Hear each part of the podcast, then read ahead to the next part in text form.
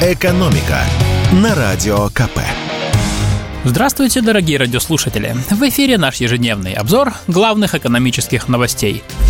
Но раз это экономические новости, то и говорить мы будем о повышении цен. В этот раз на чай и кофе.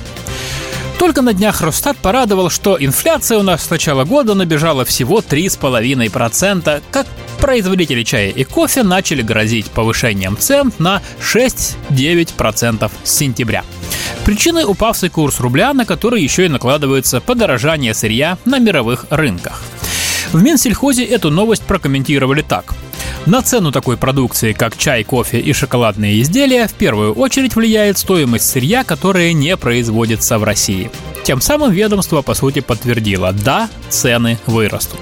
По данным компании Nielsen IQ, с февраля 2022 по февраль 2023 года в рознице кофе уже подорожал в среднем на 30%. Чай чуть меньше, но тоже не слабо, на 20%. И вот новый поворот. Но, как немного успокоил нас гендиректор Ассоциации Росчай кофе Рамаз Чентурия, рост цен у производителей не означает, что ровно так же вырастут цены на чай и кофе в магазинах. Как они изменятся, спрогнозировать сейчас сложно.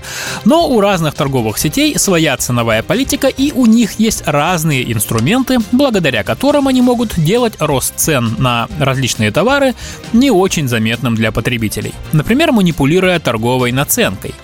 На самом деле повышение цен сейчас в интересах, не в интересах ни производителей, ни продавцов, потому что они прекрасно понимают, что после этого спрос снизится. Как полагает эксперт, по этой причине в эконом-сегменте потребители, скорее всего, ничего не заметят или повышение цен будет малозначительным. Это сегодня общая политика и производителей, и торговых сетей. Экономный покупатель смотрит прежде всего на цену, поэтому все участники поставок заинтересованы в том, чтобы она особо не росла. Раскошеливаться за это придется в первую очередь любителям более дорогой продукции, которые готовы платить за качество. Для этой категории рост цен на чай и кофе может оказаться гораздо больше объявленных 6 или 9%. Есть и еще один момент. По словам нашего эксперта, чай, который у нас сейчас продается, на 95% расфасован внутри страны.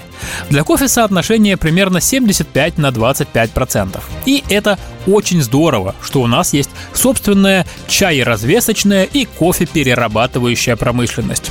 Если бы мы сейчас, как в 90-е, импортировали на 100% готовую продукцию, мы бы увидели рост цен в десятки процентов.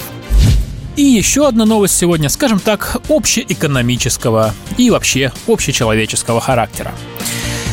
Компания Microsoft не будет продлевать лицензии на свои продукты после 30 сентября. А ведь Windows, Word, Excel уже почти русские слова. Многие, наверное, даже забыли, что можно работать за компьютером без них. Но теперь нам об этом напомнили. На днях Microsoft начала рассылать своим пользователям уведомления о приостановке продления лицензий.